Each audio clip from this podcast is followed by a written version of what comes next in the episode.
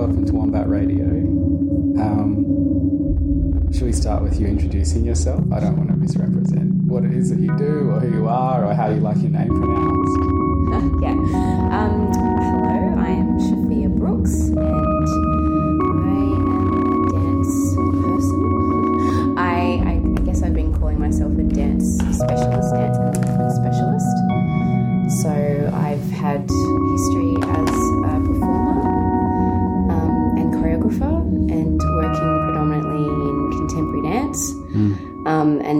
focusing more on facilitation. So, I guess providing movement and dance experiences for other people. Tell me where this word specialist came from. Hmm, good question. I think I'm still figuring out what I call myself because Yeah, because you know, I know, yeah, and when you used to move in like a a professional community, it is assumed that they know. But then when you're dealing with interacting professional communities, yeah. And I also feel like I don't just do one thing. don't we as all? well. Yeah, like don't we all?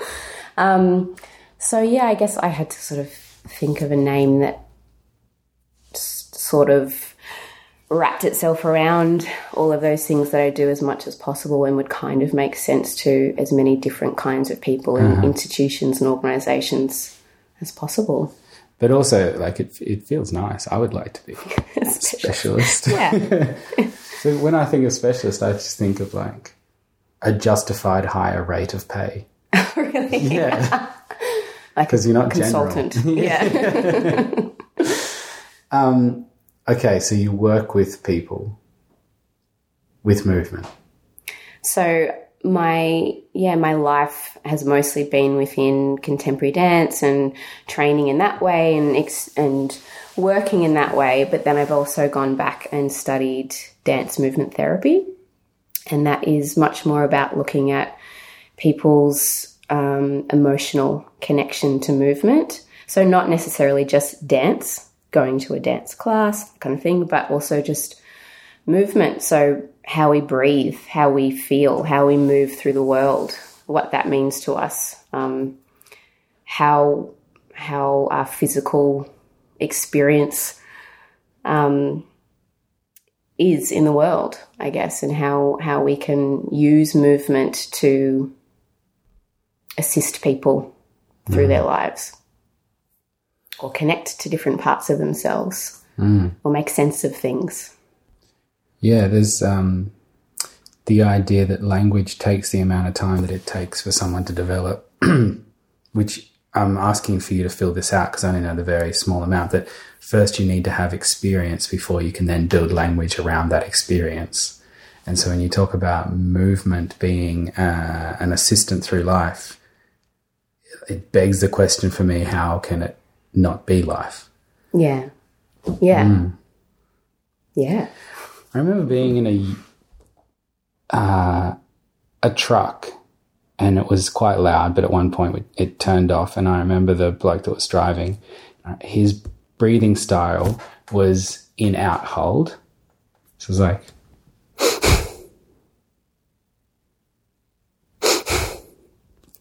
And I just remember thinking, how the hell do you learn that? How does that? Yeah. Why? So in yeah, in dance therapy we would talk a lot about those kinds of things. So and always starting from breath. Yeah. So the reason um, it's called dance movement therapy and not just dance therapy is because people do just think, oh, it's picking up colourful scarves and running around the room, Yeah. you know, dance Which is therapy, nice. which is also great. And we do lots of that too. Um, but yeah, movement as well. So from breath, from your heartbeat, from yeah, from that looking at how someone is breathing and why why they're breathing like that and what that means and how that how they might be feeling as to why they're breathing like that, that kind of thing. So And is it something about that? On some level, these are automated movements, breathing, and um, let's just take breathing. That it is an completely automated thing that can happen without the higher states of mind and logic and rationality and emotion. But then at some point it tips over and becomes controlled and run by the higher state of logic and emotion and self identity. And so, is this, are you, how do these things talk to each other? Like, why would we not all just be letting the, the instinct take care of our breathing? Mm. Why do some of us take it over? Well, that's yeah, that's where a lot of the assessment comes into it. So, um, so you actually look at the person that you're working with or population that you're working with, and you try and assess what are their needs. Um, you know, what is their history? What is their um, trauma? What is depending on you know what personal group you're working with, and then how does that live in their body? So we also um, we used Laban movement analysis a lot for that as well. Um, and so the idea that we're trying to experience as much uh, of a broad range of movement as possible to be fully um, whole beings. So, for example, if you're working with um, people with dementia, or you know, or to say, you know, in an um, aged care facility, then you know that um, most of the time these people are always living their life in a forward motion. They're not twisting a lot, they're not bending down a lot. Their vision is often forward, they're moving slowly. They might not be able to move, you know, fast and sharp. They might be, um, or they might be shaking. Or so you look at all of these things and then assess, trying, I guess connect those to their lifestyle, and then trying to give them more tools to expand their movement um, access and range and experience in the idea that that will then help them emotionally and cognitively and improve their quality of life.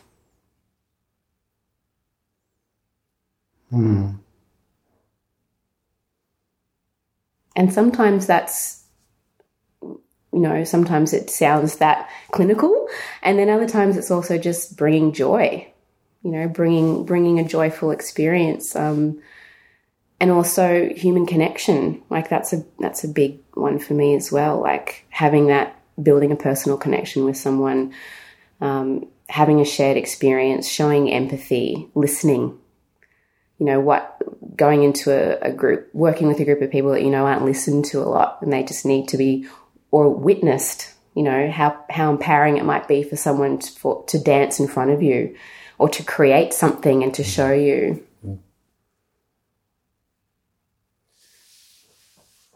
Um, you've made me think about dancing and dance training and trauma.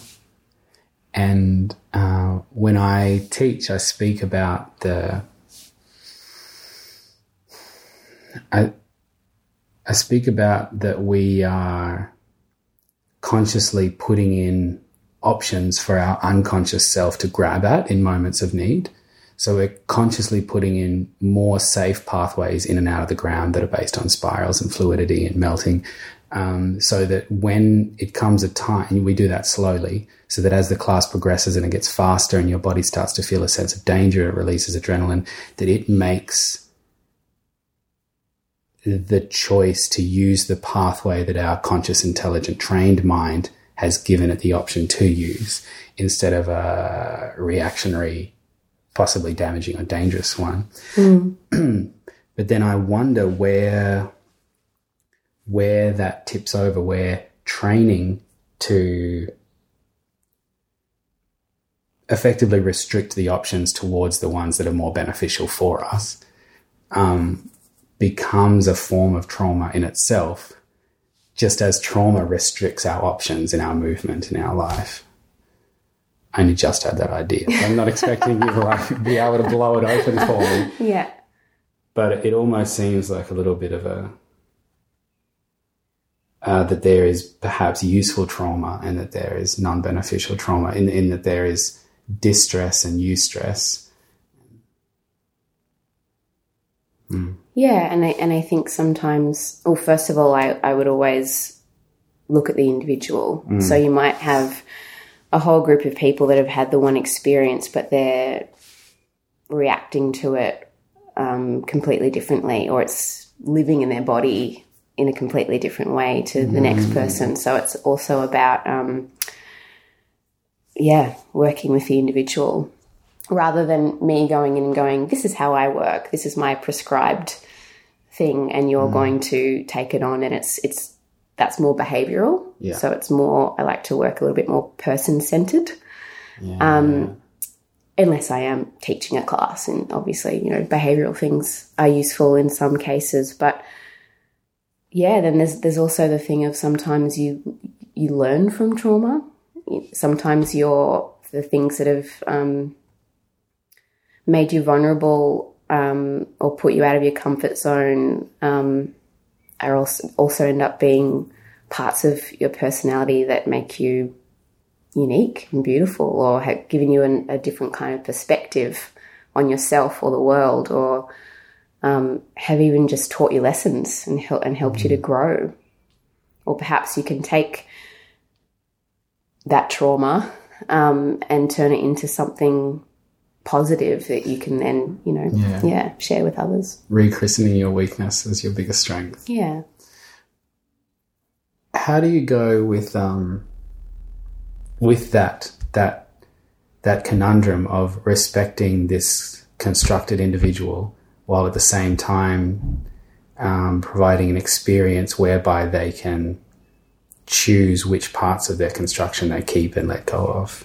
Um, yeah, that's a really good question. and I think that's really important. Um, again, to not go in and, and with the men- mentality that I'm the teacher and I know all and I'm going to show you the way to go, um, but letting the person lead or the group lead to a certain extent. So it's it's about being really present in the moment with them, being very aware of, of how they're reacting to things that you're giving out, seeing where sparks of ima- imagination or um, enthusiasm happen and going down that path. So sometimes I'll, I'll go into a room and I've got a plan, you know, lesson plan or something that I'm going to do, and I'll just chuck it out the window.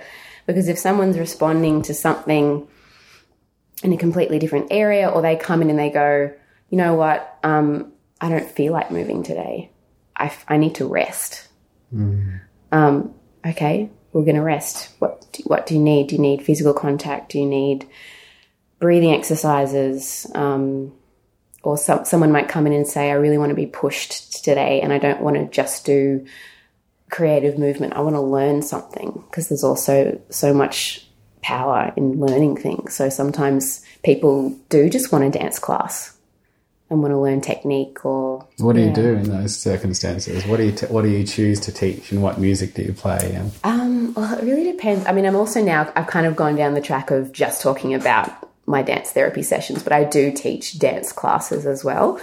Um, so, yeah, so it just depends. Like, I, I teach um, a class that's called Pop Icon, where I teach people like moves from famous film clips. uh huh, And it is so much fun for me, by the way. I think sometimes I'm having more fun than anyone else. But, you know, just giving people that, I guess it, it provides a sense of nostalgia if it's an old film clip or, or just that, um, that sense of accomplishment that you see people achieving when they've learnt a move that they've seen before and they, they love to watch and now they can do it themselves or connecting to a certain song that they really know. So there's that kind of thing. Um, I also teach with a lady called um, Sarah D, who's started um, dance classes just for women. So it's about, and her her background has been, um, she's spent a lot of time in Africa, and she's she's got a hip hop background, so she brings a lot of like um, Afro inspired moves and hip hop into her classes, and we teach women about moving in a way that's a little bit more sexual, or you know, getting in touch with moving your spine and moving your hips, and you know, getting getting your body flowing in that kind of way, and there's been women that have been coming to these classes and learning, like actually just doing drills, learning these moves and doing them over and over and telling us these amazing stories of how it's brought them out of their shell or, you know, changed their lives and dance changes lives. absolutely. Um, yeah, so there's there's that kind of thing and then if I'm doing a one-on-one session with someone that's more of a, a coaching session or yeah, private dance therapy session, um, again, I'll just see um, what I think they need. So I'll you know pull out a bit of contemporary dance, and maybe that maybe I see that their their bodies are really tight and tense, and they need to let go.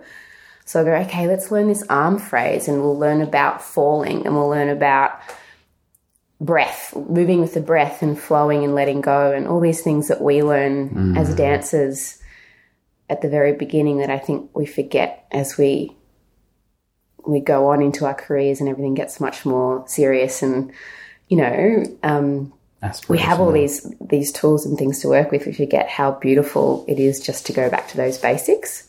So I, br- I like to bring those basics back into the room a lot and to share those with other people that haven't had the opportunity to go oh yeah falling feels amazing you know letting my arms swing and letting the natural weight and gravity take over um, so yeah, it's about really looking at the person and, and seeing what they their body needs, what's maybe lacking.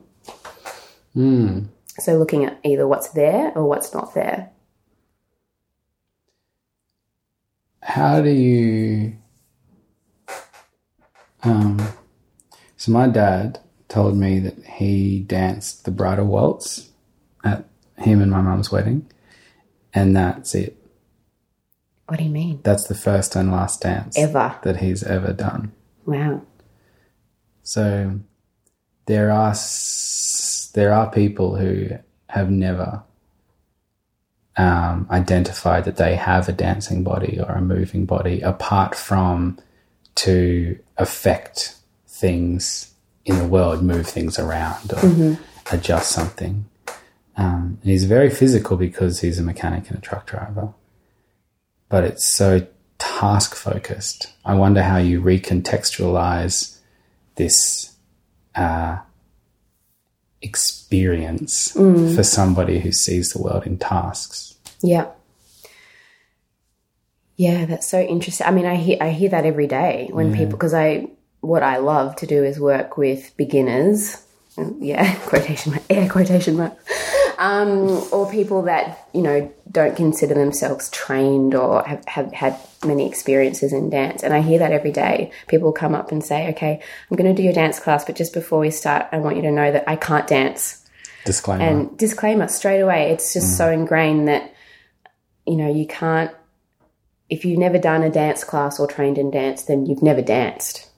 Or, yeah, if you've never done something that's considered a bridal waltz, then you've never danced. But maybe, I wonder if he's had a little bop up and down to a song, you know, on his own. You never know. no, you never know. But, um, yeah, there's definitely that, um, But men in Australia are particularly strange. yeah, it's not, it's definitely not as much in our culture. Yeah. To have dance in celebration and or Do you have Just for fun or at um, home. do you have men getting in touch with their spine and their sexuality and their pelvis and coming back and telling you how it's just unshelled them? I haven't had as many uh, stories, I must say, but I have had don't tell I you. definitely have had men come to class and yeah, and try and, and work out work out what's going on and yeah, have a go and I, and it is often evidently more difficult. Mm. I think, and also our, you know, our bodies are different.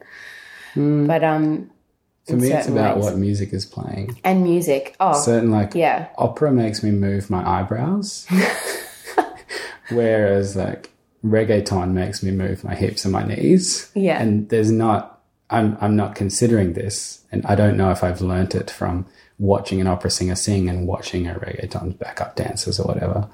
But that's definitely the parts, the parts of me that want to move to those things. Country doesn't make me want to. A, a little jig actually, like with the feet. something a bit like Celtic or something comes Yeah. out whenever I hear folk. Yeah, music is so integral in working with people in, in that way, particularly in bringing people into dance or move, or movement. Um, so often, I'll ask people to bring things in. Yeah. What you know, what do you connect with? What makes you want to move Yeah. in any way, if anything? Yeah.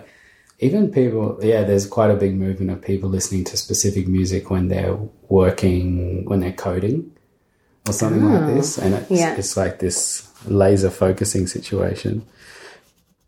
And I think it goes ha- hand in hand with coffee and then like a fast BPM. what um Yeah. what moves do you do in your pop icons? Well, it depends. So I, yeah, I often, and it's funny because it's at the point now where I actually have people contacting me like on social media saying, "Can you please do this one?" And so I'll, for me, it's it's you know there's a lot of Yeah. research involved. So course, I'll, I'll go and, and watch the film clip and pick out the moves that I think I can achieve and that other people can achieve, and yeah, And do they ask you, can you do this film clip, or do they say, can you do say the U turn, or can you do the um I don't know Harlem Shake or something like? Do they have names of moves? or Uh, no, it'll be like Can you do the this single artist or film this, clip? yeah, Yeah, or right. this this particular film clip or this artist. yeah, right.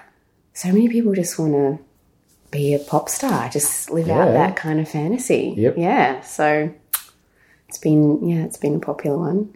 But um And do you feel somehow more cool? that like this stuff's all in your body now as well. I actually I've started um so I film each class at, at the end, so just anyone who wants to be in, in it. And I've started a, a bit of a catalogue, of, like a repertoire. Cool. Um, because there's also a I think YouTube it's channel. um, on Vimeo. Oh, great. Um, and I tell them, I tell them that, and I be- because I also think it's you know really important for people to be able to watch things back, like watch Yes. themselves, yes. and also because I have, Not straight away. yeah, not straight away, But eventually, yeah, I feel like the first few years of learning how to dance, um, the only reason it ever worked or happened is because I didn't see myself, but people around me were telling me that I was doing it.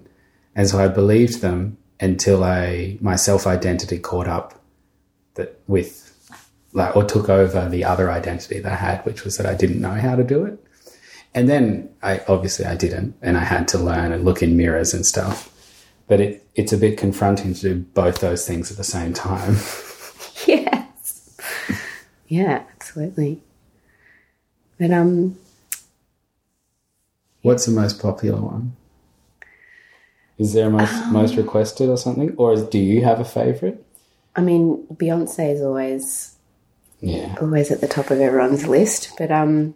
Whereas like fifteen think- years ago, it would have been Michael Jackson at the top Yeah, of the list. yeah. I mean, I've done Janet. yeah, I've done a few of those, but they don't seem to be as requested. Hmm. I think really what it is is people just love to do to feel kind of connected to something and to have that emotional connection. So I think it, it- you know at the end of the day, it doesn't really matter what it is as well. Like people, I've got people that come every week and they're just like, "What are we doing this week?" Because they just love the concept of it and being able to feel a little bit connected to it and to come in and go, I've never danced before. Some of them have never been to a dance class before, or but they can somehow it's like a hook. You know, it's like I, I think I kind of understand what this is, or And it's much be. less intimidating, perhaps, to learn a move yeah, than to come and think that you're training to be a dancer or something. yeah. Do you, um, do you find that you have more or less authority to say teach Beyonce because you're a woman as well? Um, I don't know if I feel necessarily like I have more authority, but maybe it's that I feel more connected to it because I can see parts of myself Yeah. in her, or or you know, I can I can connect to yeah, be, I am a woman, so there's definitely part, yeah, it's true. So I guess it's more it's more not that I feel like I have authority, No, no, no. but um, that I yeah that I I feel Maybe the question is do you feel like other people would perceive that you have more authority than they do? Like, would a white woman consider that you have more authority because your skin is darker than hers when you're teaching her Beyonce? I've definitely moves. had encountered that before. Yeah, right. Yeah. And Which do I you just like, yeah, sorry. Which I don't necessarily think is true because No. I see her as a as a pop icon. yeah, right. I also see her as yeah, a, a very influential African American woman Mm. and that's half of who I am as well. I'm an African or half African American, but um, yeah, no, I, I do find that though that other people, you know, like I've taught, I've gone and taught um, hens parties where someone has specifically said, "I want to learn single ladies" or something like that. One of one of those, and I've gone in and actually heard, "Oh my god, she even looks like Beyonce." Wow. what? What? Yeah. exactly. Um, so there's, I mean, you know, there's always There's always some of that education going on, isn't going on, but um, And then, Yeah. do, you know, I hear you talking about people coming up to you and giving a disclaimer before class Mm-hmm. about how they can't dance. Do you find that that's even heightened because they're white women trying to do black woman dancing? Like, Um, in terms of that, so much of our pop is actually urban, is actually hip hop. I think that there's some of that mm-hmm. ingrained, but I actually think that the, the bigger thing is that people, particularly with you know things like YouTube and things now, where it's so easy to have access to people doing some really incredible stuff, and people are watching all this stuff and and being inspired, and which is fantastic. We have access to see all these things, but I think Uh, the flip side of that is it's actually intimidated a lot of people. So I think it's now it's even less of a white people can't dance kind of old school mentality and more of a um, I'm not a dancer. Hmm. Like I can't dance and, and this sort of ingrained mentality that you shouldn't do something unless you're good at it or you're you're a pro or you're that I think it's more about that. Hmm. Yeah, it's similar with um, sport. Mm-hmm. Actually, instead of having a participatory culture around sport, we have a a, a star and a um, spectator culture. Yeah. And unfortunately, dance is becoming some kind of spectator culture I rather think than so too. a yeah. ritual or a ceremony or a community. And we don't have that isn't embedded in our culture. Mm. Um, it's not about yeah learning learning your cultural dance and doing that with your grandmother and your kids and so I've that, wondered yeah. about that. Um, I put in a proposal to Critical Path this last round, didn't get it, but I'm going to talk about it anyway. to work out if there is a cosmopolitan folk dance or cultural dance that is happening around, I guess, the parts of the world that are less defined or identified, populations that are less def- self defined or self identified by having stayed in the same place for however many um, tens of thousands of years, that there is there some kind of dance that we're all doing as a way to be together that is our folk dance, or are we actually without? Can you possibly be without a cultural dance if you're doing any dance at all? And I don't know the answer. That's why I applied to research it. yeah But there must be move like I dance, and I know my friends in in Europe dance, and my friends in Egypt dance, and my friends in the States dance. And if we're all watching the same YouTube clips, is that now our folk dance or cultural dance? Mm. Because it's the dance that we're doing together. It's just not hierarchical through time, and it's not geo geographically rooted in one place or something. yeah and may, maybe that is the case. I mean the world is changing. Mm. I, I do believe that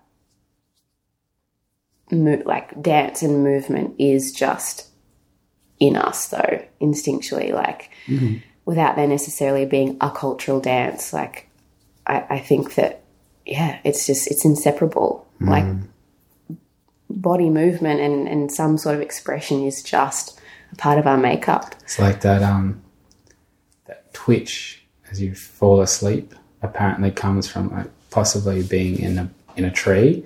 And like as you if you're like falling asleep and you fall out of the branch you'll instinctively twitch to grab a branch and apparently that's that. And I like to think that say when I'm training contemporary my style of contemporary that's more like Euro crash with some breakdancing in that there's so much falling and so much gravity that it just calls on all of those. And somehow i like to think a, a lot of what i do is actually just throwing myself and let, then letting my body deal with it. Yeah and just catching myself. Like but um hmm, Oh, cool. Thanks. I love that. Yeah. I think, yeah, for a lot of people, it, and I love that because, yeah, just the idea of throwing yourself and sort of seeing what happens because I feel like I do come across so many people that are just so caught up in their head. And, and if they could just let that I can't dance veil drop, then that's the first step. Um, and, and most of the time, the people that come to class and say, I can't dance, Other ones just having a ball by the end of it. And I always make a point of saying it. Yeah. Um, and same thing, I, I've been teaching creative movement for early childhood development at an institution where they um, they have on-site teacher training, so people that are doing diplomas and, and things in And is that childhood just development. general population um, children, or is that children that have been specifically um, noticed that they need some more gross motor skill training or something? Um, it's for all children, but this place in particular specialises or um, caters for mostly migrants. So it was um, they have their own child childcare facility, and I guess their focus is more on cultural sensitivity. So um, just same same education program and same childcare centres as any other place around Australia, but with that added awareness. awareness, or yeah, awareness effort. of, and yeah, exactly, Because really, that's all it is, isn't it? yeah, of being able to have those kinds of conversations, and so things like, for example, so I would, um, the the students would observe me working with the children at the childcare centre, and then I would have um, a class with them where I basically took them through the structure of the creative dance class that I did with kids, um, an adults version. So I'd invite them to um, bring out their inner child.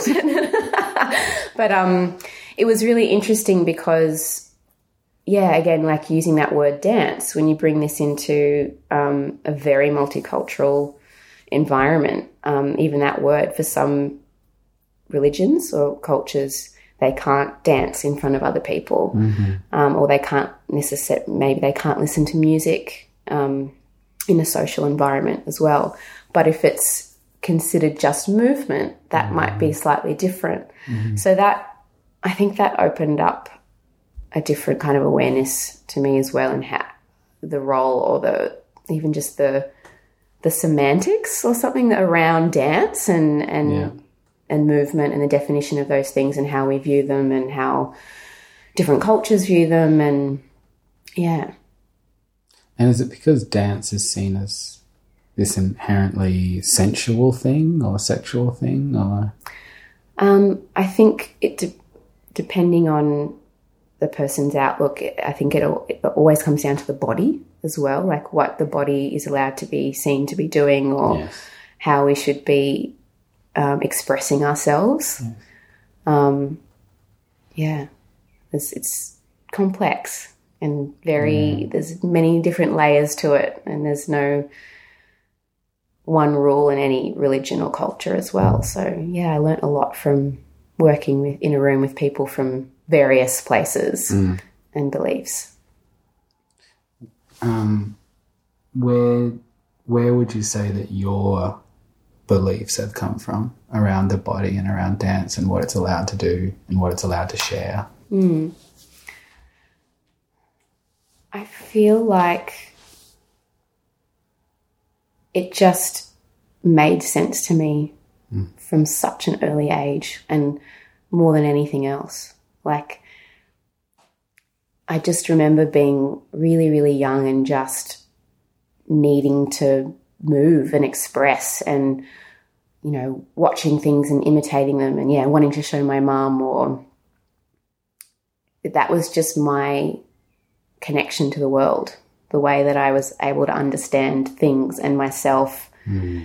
And because I think I've, I've never really considered myself a wordsmith, find, even sitting down doing this interview, I'm like, oh, I hope I can get it all out. It's all in my head, but can I get it out in my words?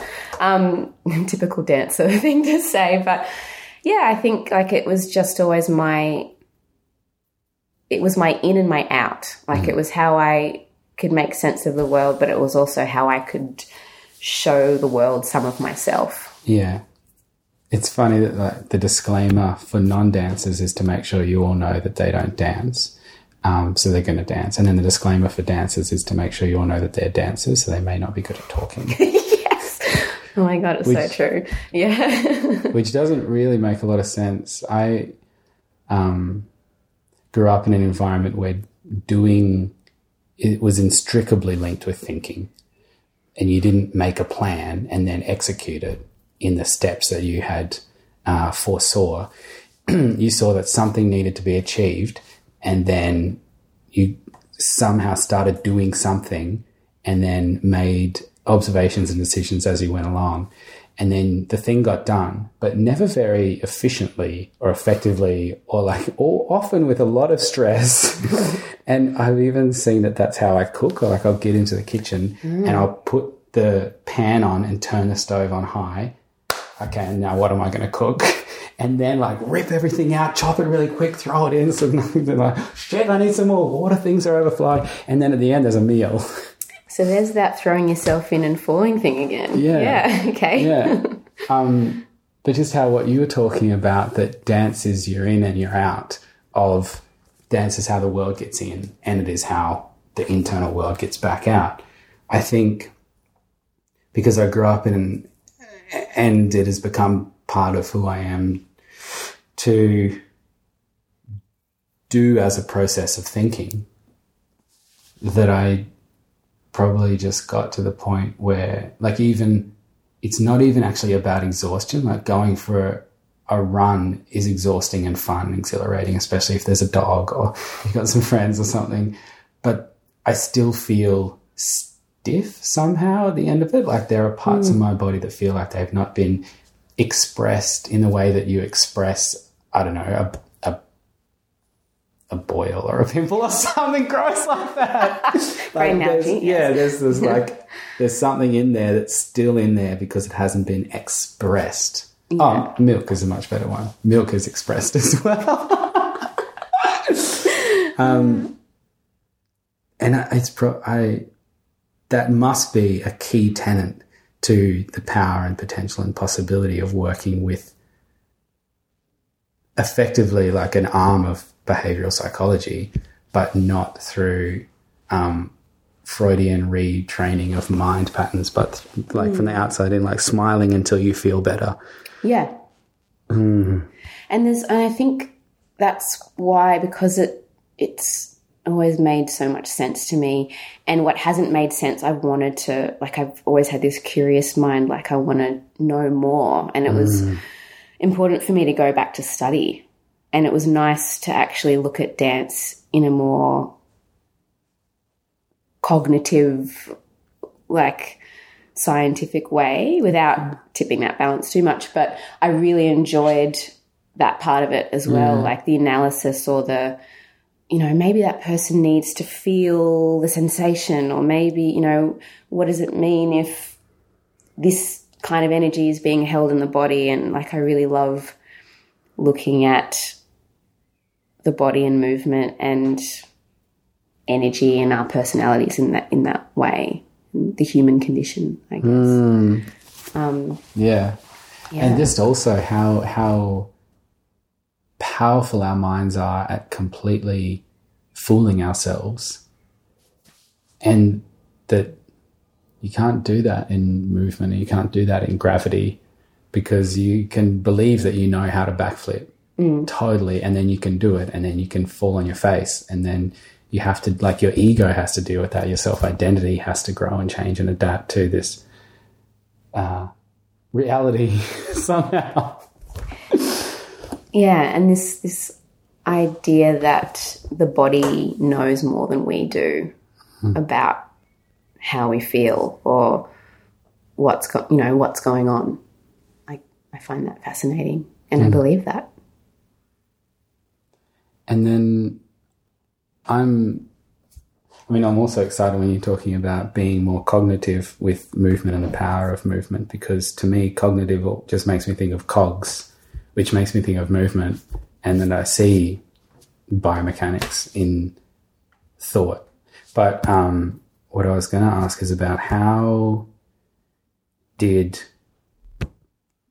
copying video clips when you were a young child lead into dance training and then realize that actually it would it came back to copying video clips as an adult Um, because it could easily like you could easily have stopped copying video clips yeah. and become a tool for the choreographer's expression as a dancer Yeah. or something I don't actually see it as me starting out as copying video clips and coming back to that. I see it more as me. I think I got to a certain point in my career where I just wanted to go back to that raw connection with the body and movement that I feel like, for me personally, I'd lost as a professional dancer.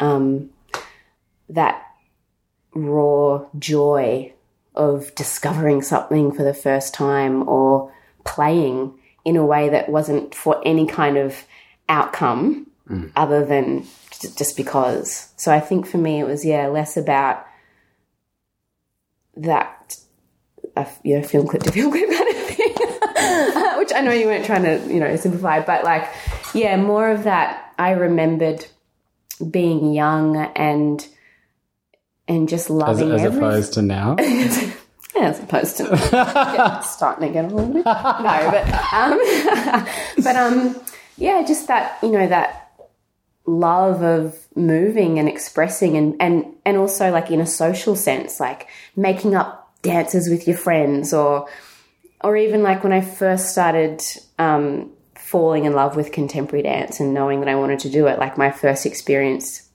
at what is now QL2, the youth company, like mm. wow, like I can create, like I can make something, or mm. you know, oh, I can work with people in this way. So just that, or or having you know having that lecture at university that inspired you to let's just fall, let's just you know let's just test our boundaries, and mm.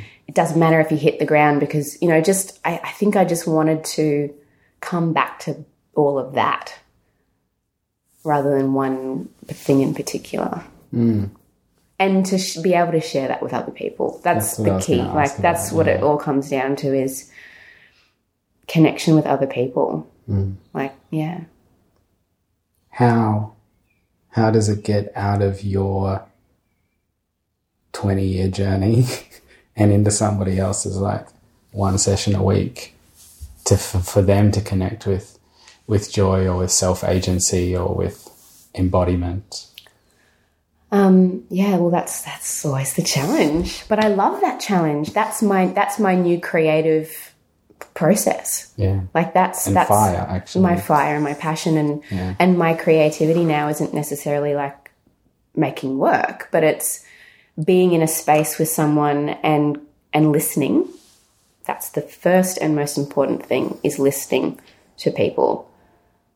Like being present listening to them like what they're saying but also listening to their body looking looking at them like really trying to figure out not trying to figure out who people are, but just what they need in that in that space, yeah. And trying to provide that in whatever way I can. It's like the um how politicians get um, mannerism coaching or something because they quite often have to lie. Or they don't even realize that they are lying at a conscious level but at a subconscious level they do.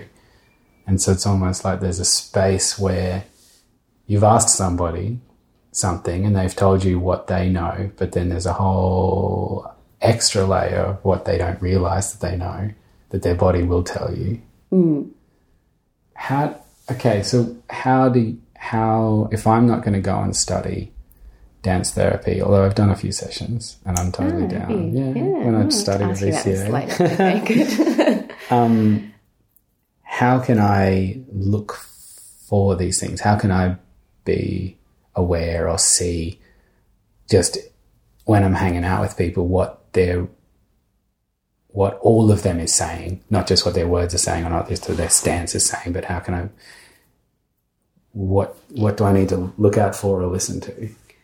um, First of all, it's it's interesting because when I did when I went back to study dance movement therapy, I realized how much of what they teach is what we've learnt as dancers through our training, through our experiences, and so much of it is about kinesthetic awareness and like all of these things that we're always practicing even if we don't realize it. So we are actually pretty aware of people's physicality and energy and, and all of those things anyway. But it, yeah, I think it just, um, we would practice when we were learning count 101 counseling, um, we'd practice active listening a lot. So we'd actually pair off or we'd have a, maybe a case study or something that we were looking at. And you just practice listening to people. Like you'd just sit down with them and you'd say, okay, like, what do you want to tell me? Or, you know, how do you feel? Or you, you prompt them a little bit and then you just practice listening. I don't know how, what else to tell you, but yeah, it's just, it really is how- something how that I don't think differ? we do. Yeah. That I much. also agree. Yeah. Most of the time, I guess we're listening to respond. We're listening to be ready to respond Yes. at the exact moment that they run out of steam, so there's no awkward silence that could be taken as disinterest or challenge or disbelief. Um, can you say what is like a, a few key differences between active listening and there's just like pedestrian interactions? Yeah. Um, well, I guess yeah, one of the things you've said already is that we do have this ingrained thing. We want to respond. Yeah, even if we're just repeating what they just said. Yeah. So, no, I wasn't having a go at you. It's um one of my good mates that I work with, Joshua Thompson. He's like, people I think really feel like he's listening to them, and it's because of his habit of saying the last few words of their sentence oh, really? back to them, and then and then saying what he's about to say. And even if it's totally different, you feel like you've been heard somehow. Yeah. Okay. Yeah. Well, I'm actually listening to you. I'm just feeling you. Um, but oh, now I've gone off track. Um, Oh, the things, the difference. the between difference. like a shop interaction or whatever, or like how you going on the side of the street and active listening for the listener. What is the listener doing differently? So I think having a lot of patience. Mm-hmm. So sometimes really just sitting and listening without any intention to be saying anything for however long that person needs to be expressing. like milk. Expressing that milk. oh gosh. And then like not interrupting with things like that. Yeah. Um, yeah, just not saying anything, and listening. For however long that person is expressing. Um, and uh, also trying to attune to them. So we would practice things like being being really there with the with the person on their level. So if they're sitting with their legs crossed, you're sitting with your legs crossed. You're you're mirroring back to them. Um, you're really in there with them. So you know, working with children. Um, I'd always say with early childhood development, make sure that you're you're bringing out your inner child too. Like you're you're on the ground with them. You're sitting down. You're like on their level. Um, yeah, I think mm. it's and just really practicing that and catching yourself out going and being able to say to the person, "I'm sorry, I'm very sorry, but you've lost me for a moment," or you know, being honest, being being very honest about mm-hmm. that as well, mm-hmm. and yeah, uh, and uh, being honestly interested ah. in that person. Sometimes you Honestly would have to generate that because it wouldn't come naturally. Um, I imagine that's part of the skill of the specialist is to be able to generate interest. Yeah, I guess for me, I feel like that's what's led me to this kind of work, though, because I am actually just really fascinated by people and I really care. Like, I actually. um, yeah, I, I do. Like, I, when I got to, when I, when I was getting to, I guess, the, it's so hard to say out loud. But like the end of my performing career when I was realizing that it just wasn't feeding me enough anymore to keep going and that I was I had one foot in and one foot out and I was giving it 50% and that that wasn't good enough like got to get out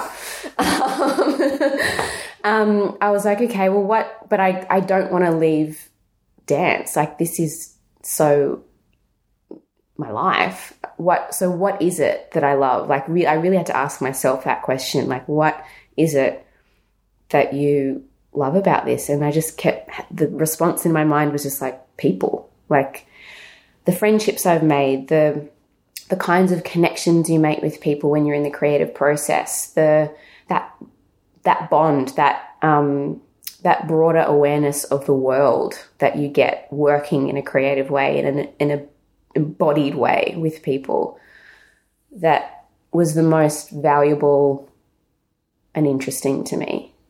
So it just kind of made sense.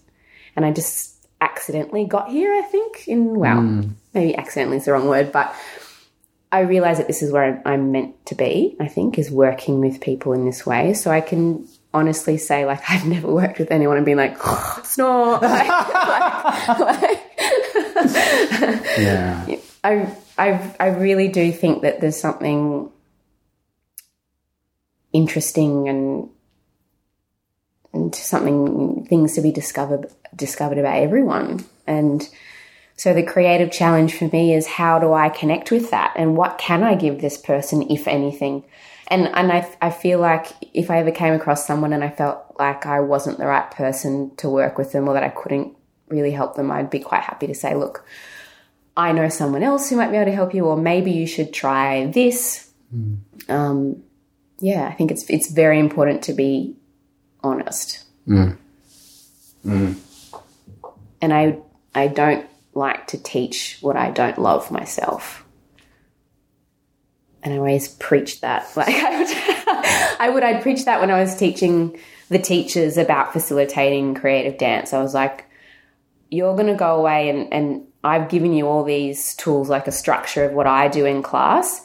But if this is not for you, do not teach it. Like if you just want to work with music, or if you are someone that loves costumes, bring the costumes into the room, or if you're someone that loves painting or arts and crafts, bring that into the room.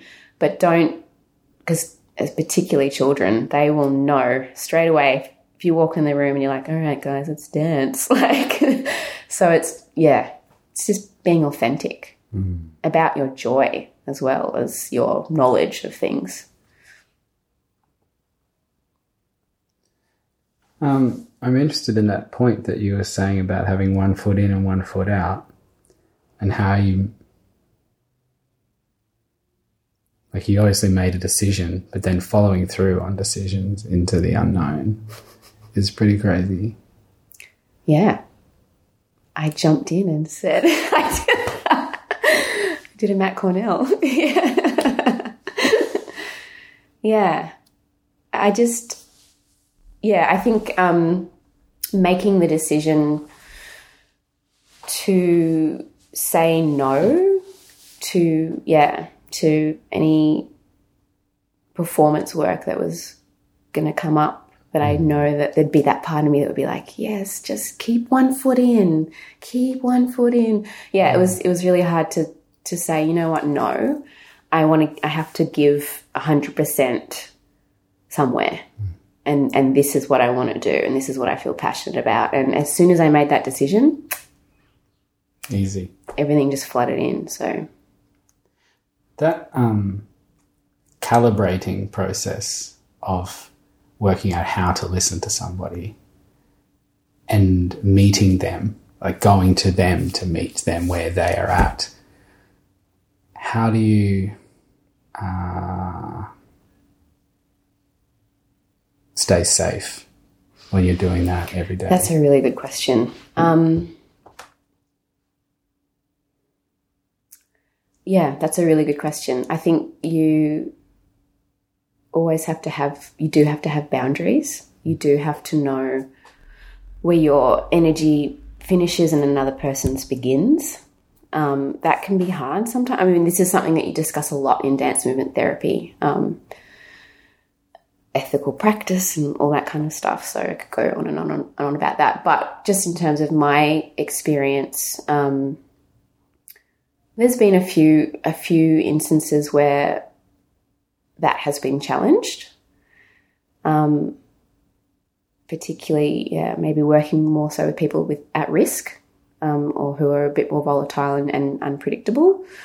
Um, and you just you you have to go into a space knowing what what those boundaries are and just do your best. And sometimes you can leave you can leave a situation and go, oh, like that's still with me. And I think that's where um, you need to have a self care mm. plan in place. Like I think that's that's very important for everyone, just for everyone. I mean, I was just thinking about shows yeah. that I've been in, processes that I've been in, and uh-huh. thinking self care yeah. is needed right here. Right yeah. Because sometimes that's not always being provided for you. So no. you need, yeah. And if you don't take care of it, eventually your body gets injured so that you are forced to leave the situation. Yeah.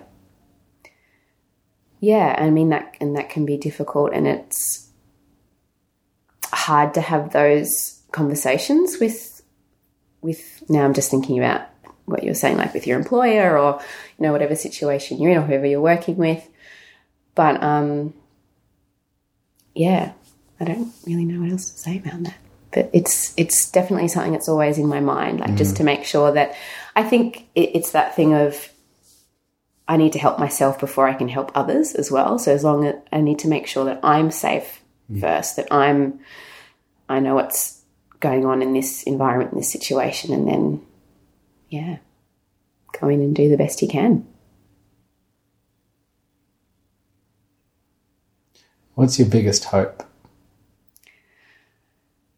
Biggest hope. Um.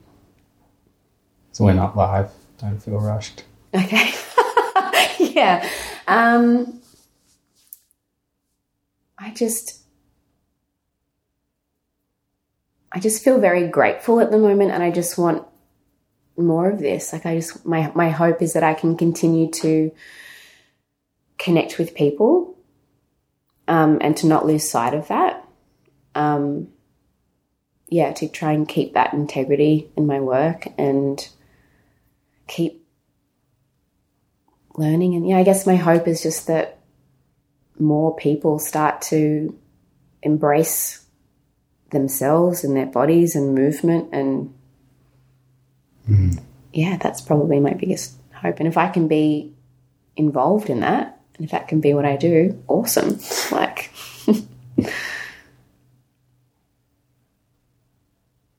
yeah, it's strange, isn't it? Because in in some ways you're um, like a mechanic, and somebody's coming to you and being like, "Oh, there's this noise." It's like, "Good, good, good," and you're like, "Hmm."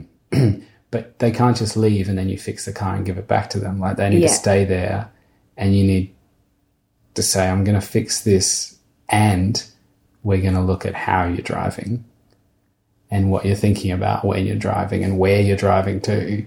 Yeah. And who else is there with you affecting how you're driving. Yeah. And often it's not, I can fix this, but I can give you a bit of fuel or. right. Here's some grease you know? and I'm going to show you where you can put it. Yeah.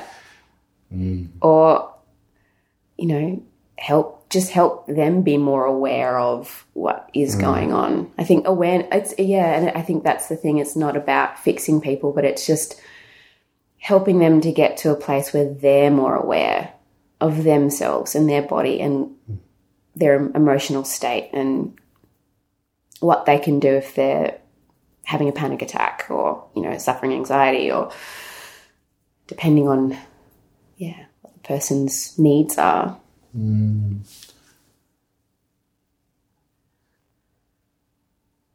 Are, are there, um, when you were talking before about working in multicultural environments, do you find that there are some cultures that this is not such a big problem in? Or that all cultures have some kind of bodily hang up, especially cultures that are super steeped in religion, that have a formulaic approach to how you can be with your body and how much you have to uh, refuse your body or Um, I think that this kind of work is definitely mostly about the individual. Mm. And then, so you start at the core and then you start to work your way out. So, what's going on with this one person? Mm. And then, what's what world are they? What is their world like? Okay, if they mm. maybe they have, you know, they're in this religion, or maybe um, they've had this they've, past they've had this experience or past, past yeah. experience or their families like this or da da da. So, yeah, I think it really does come down to the individual. But then you're just looking at the individual's experience, whatever that might be.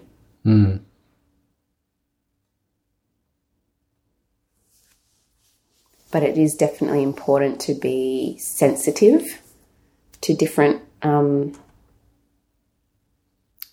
yeah to different cultures and different beliefs and and also being uh, going back to the idea of awareness coming first also as the facilitator having an awareness of your your experience your history your beliefs and to have a, a knowledge that um, that's not necessarily the truth. Like that my my experience my beliefs my my thoughts aren't the right and that everything else is wrong and knowing that okay we're all different we've all got our own culture our own experience our own whatever and to yeah just always bring that awareness into the space as well so that you can not have any judgments as much as possible and yeah There's a there's a boundary though, isn't there? Because I know there's some like there's a I forget what the medical term is, but there's a condition where you believe that one of your limbs is not your own, yeah and it causes psychological and emotional stress, distress, and um, you those people approach a surgeon to amputate this perfectly healthy limb and then some surgeons will say no. But like the role of the surgeon is to always help. But some of them are like, actually, that's not the help that I can't give you what you're asking for because that isn't going to serve you. Mm-hmm. So it's, yeah, I don't know. There's like, Yeah, there is a time, I think I mentioned it a little bit before. There's working with people in a person centered way where it's all about looking at the individual and, and letting them lead the process.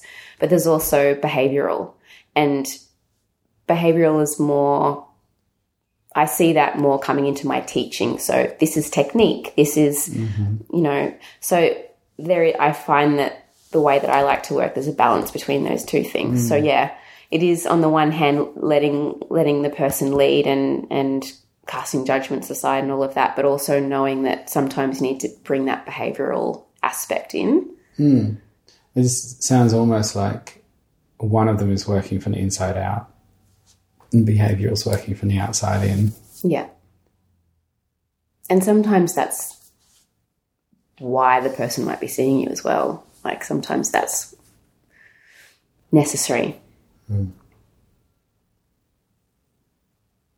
Particularly if that person's, I mean, I mean, there's many different ways in which you can specialize within, say, dance therapy. But yeah, if someone's had like brain trauma or um, they have cognitive issues and you'd be working more in a behavioral way because you'd be getting their motor skills happening again and, and all of that kind of stuff. So,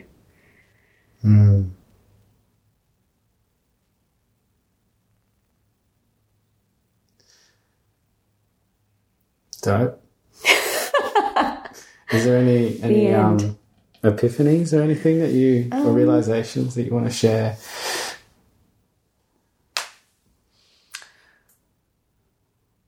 Think, yeah, I think the probably the the biggest epiphany that I have had, and I, I guess I've, I've already said it, is that how important it is for me to be working with people and with communities and to help build a dance community that is accessible for everyone. Yeah, they call it. Listening to a Radio National podcast yesterday. Um, and they're talking about fiscal policy and they're talking about financial inclusion. And that it's not actually about financial accessibility, it's just that um, all people are considered in every decision. And that that is why uh, people are so defensive to from, of Medicare in Australia because it's for every person.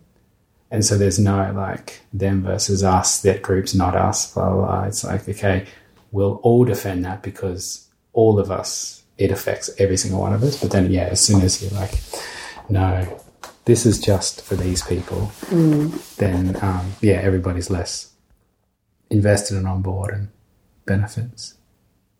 I feel like that's, there's some sort of shift happening in dance at the moment that's happening, seems to be happening everywhere, where there is a lot of talk about um, yeah, making making dance more accessible, or yeah, dance dance movement therapy is becoming a little bit more well known, and um, I feel like there is a shift, and there's all these things, you know, even just things popping up like five rhythms and and the, these things that are allowing anyone, just every everyday people to express themselves physically and get mm. get into a room and dance it out, and there seems to be a collective need for that. And so. Mm, and perhaps always has been. Yeah, but there's something about it now. I feel like yeah. there's. Well, um, I guess we used to have dance halls, and we used to have campfire dancing, and we used to have. Mm. Um, and now we've got the club. and maybe that's a little bit more of a charged environment that isn't quite so much about freedom as it is about posing. Yeah, I, yeah, and I think, and maybe that's it. Is that people don't want to go to the club anymore. people, people don't. they want to find different ways of yeah. I really like the idea that uh, of a shared experience that doesn't involve discussion.